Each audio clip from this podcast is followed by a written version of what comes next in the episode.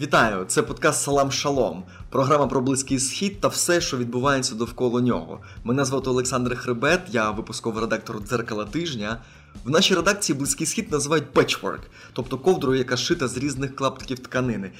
Але я ж волію називати близький схід пазлом, де всі частини виготовлені невірного розміру та не пасують один до одного. В цьому подкасті я намагатимусь розповідати про складний регіон людської мови. Сьогоднішній випуск присвячений Авраамській угоді, яку минулого тижня у Білому домі за посередництва США підписали Ізраїль, Об'єднані Арабські Емірати та Бахрейн. Тож, кому це вигідно, а кому ні, та на що далі чекатиме поглиблення зв'язків між Ізраїлем та країнами Перської затоки, поговоримо просто зараз.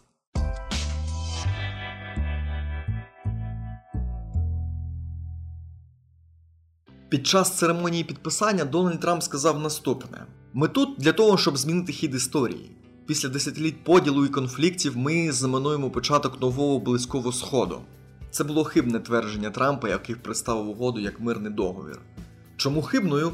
Бо мирні договори підписуються країнами, які воювали між собою. Проте ані Бахрейн, ані Об'єднані Арабські Емірати ніколи не були в стані війни з Ізраїлем. Країни спокійно, але неофіційно працювали разом в протистоянні Ірану. Трампу була потрібна чергова антиіранська коаліція, яка в такій конфігурації вже існувала, але він посприяв її офіційній появі. Ця угода просто підтвердила союз країн, які вбачають в Ірані та його різних терористичних придатках загрозу своїй стабільності, територіальній цілісності і навіть існуванню, як, наприклад, Ізраїль чи той самий Бахрейн. Якщо Іран просто не визнає Ізраїль та постійно обіцяє його знищити, то з Бахрейном дещо інша ситуація. Іран після ісламської революції 79-го року офіційно заявив про те, що Бахрейн це його територія.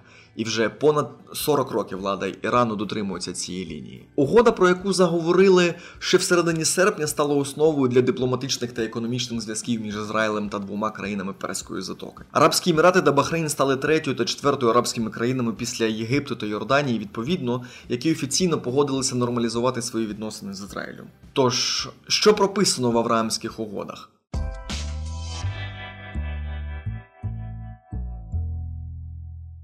Там 12 пунктів, в яких докладно йдеться про те, як виглядатиме нормалізація відносин між трьома країнами. На самому початку документу згадується толерантність та міжконфесійне співіснування. Зв'язки мають розвиватися шляхом створення посольств, співпраці в охороні здоров'я, інноваціях, авіації, навколишньому середовищі та енергетиці. У тексті також зроблений акцент на протидію екстремізму і запуску спільно США стратегічного порядку денного для близького сходу. Арабські Емірати наголошували, що погодяться на угоду лише після того, як Ізраїль відмовиться від анексії Палестини, чи як цю землю ще називають Західний берег Рижки Йордан, Юдея та Самарія, кому яка ласка. До слова, Україна на цій території офіційно визнає Палестинську державу. Еміратці також казали про важливість миру між ізраїльтянами та палестинцями шляхом переговорів, а також про необхідність реалізації цих цілей і прагнень. Однак в тексті не згадали ключове питання у відносинах між палестинцями і ізраїльтянами. Це статус комплексу мечеті Алякса в Єрусалимі. Також є пункт, що стосується безпеки, в якому підписанти домовляються запобігати будь-яким терористичним або ворожим діям один проти одного. Згадується важливість того, щоб не підірвати будь-які багатосторонні зобов'язання взяті кожною з країн, або будь-які інші зобов'язання, які вони змогли взяти на себе у зв'язку з договорами з іншими країнами. Простіше кажучи, країни зобов'язалися скасувати будь-яке законодавство, щоб угода запрацювала. Відтепер будь-які спори між трьома країнами вирішуватимуть в арбітражі. Ще ця угода має бути зареєстрована в ООН і юридично ратифікована Ізраїлем, Еміратами та Бахрейном.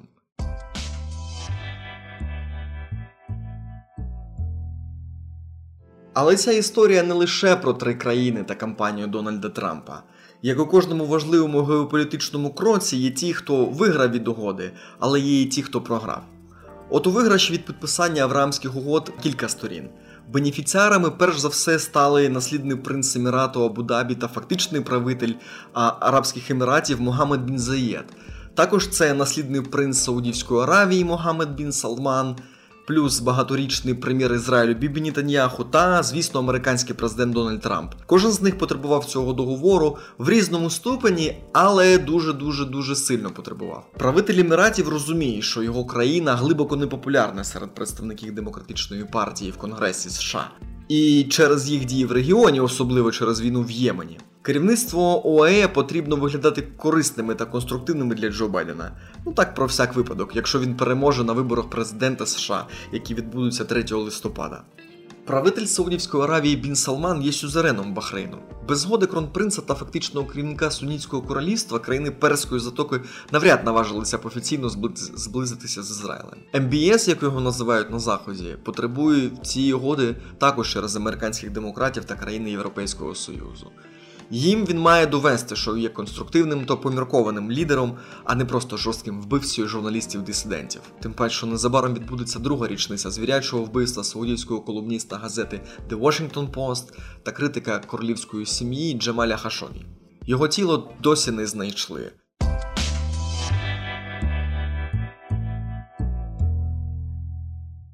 МБС також став рушійною силою цього підписання. Два роки тому в інтерв'ю журналу The Atlantic він сказав наступне: Я вірю, що кожен народ, де б він не перебував, має право жити у своїй мирній країні. Я вірю, що палестинці та ізраїльтяни мають право на свою власну землю. Цю заяву вірно трактували як запрошення арабським державам поглибити свої зв'язки з Ізраїлем. Власне, про наслідки цих двох речень ми говоримо просто зараз. Прем'єр Ізраїлю Бібі Нітаньяху виграє від Авраамської угоди як мінімум в трьох аспектах. По-перше, він зможе відвернути увагу електорату від невдалої ситуації з пандемією ковіду. По-друге, він уклав мир з арабами, які не є палестинцями. І по-третє, Бібі зміцнює свою репутацію серед виборців як державного діяча на світовій арені.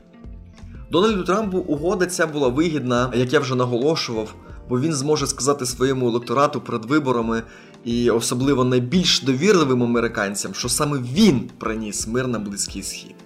Він також зможе сказати, що США витрачатимуть менше на боротьбу з тероризмом в регіоні, не відправлятимуть туди солдатів, звичайних американських хлопців та дівчат.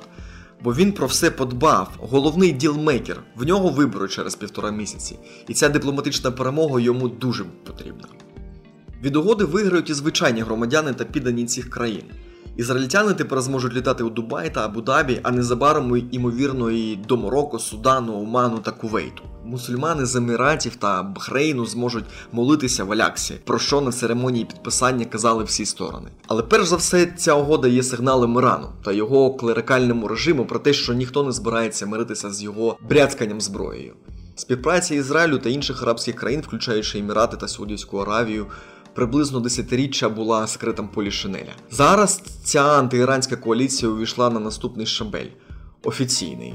Та ще й за цю угоду араби отримують американську зброю найкращого класу, яку перед цим давали лише Ізраїлю.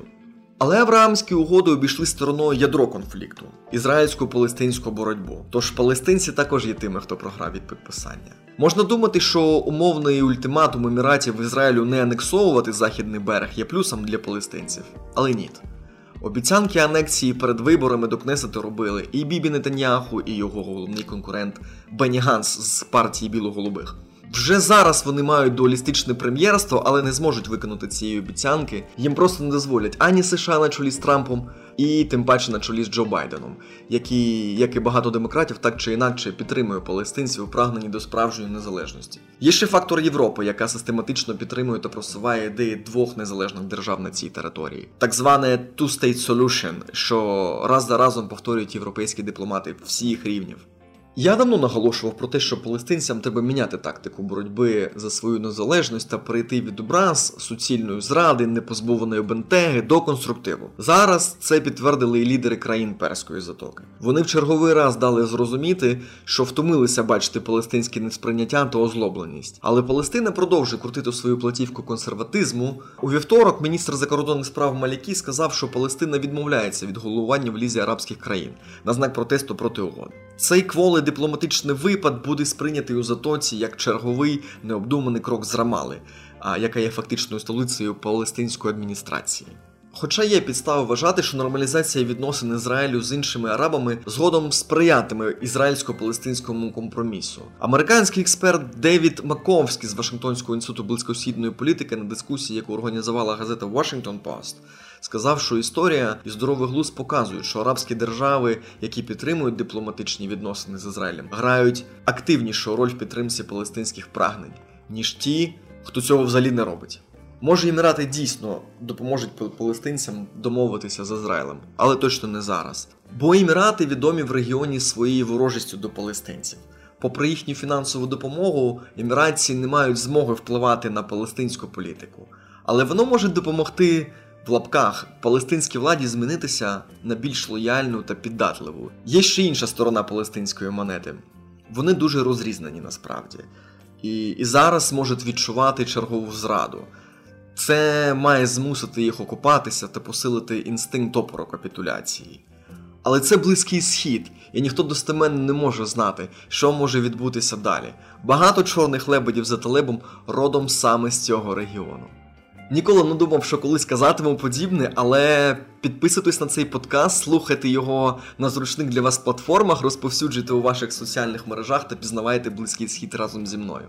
Всі запитання мені можна надіслати у Твіттер або Фейсбук. Посилання я залишу в описі до подкасту. Це був Олександр Хребет. Все буде салам шалом, тобто мир. На все добре.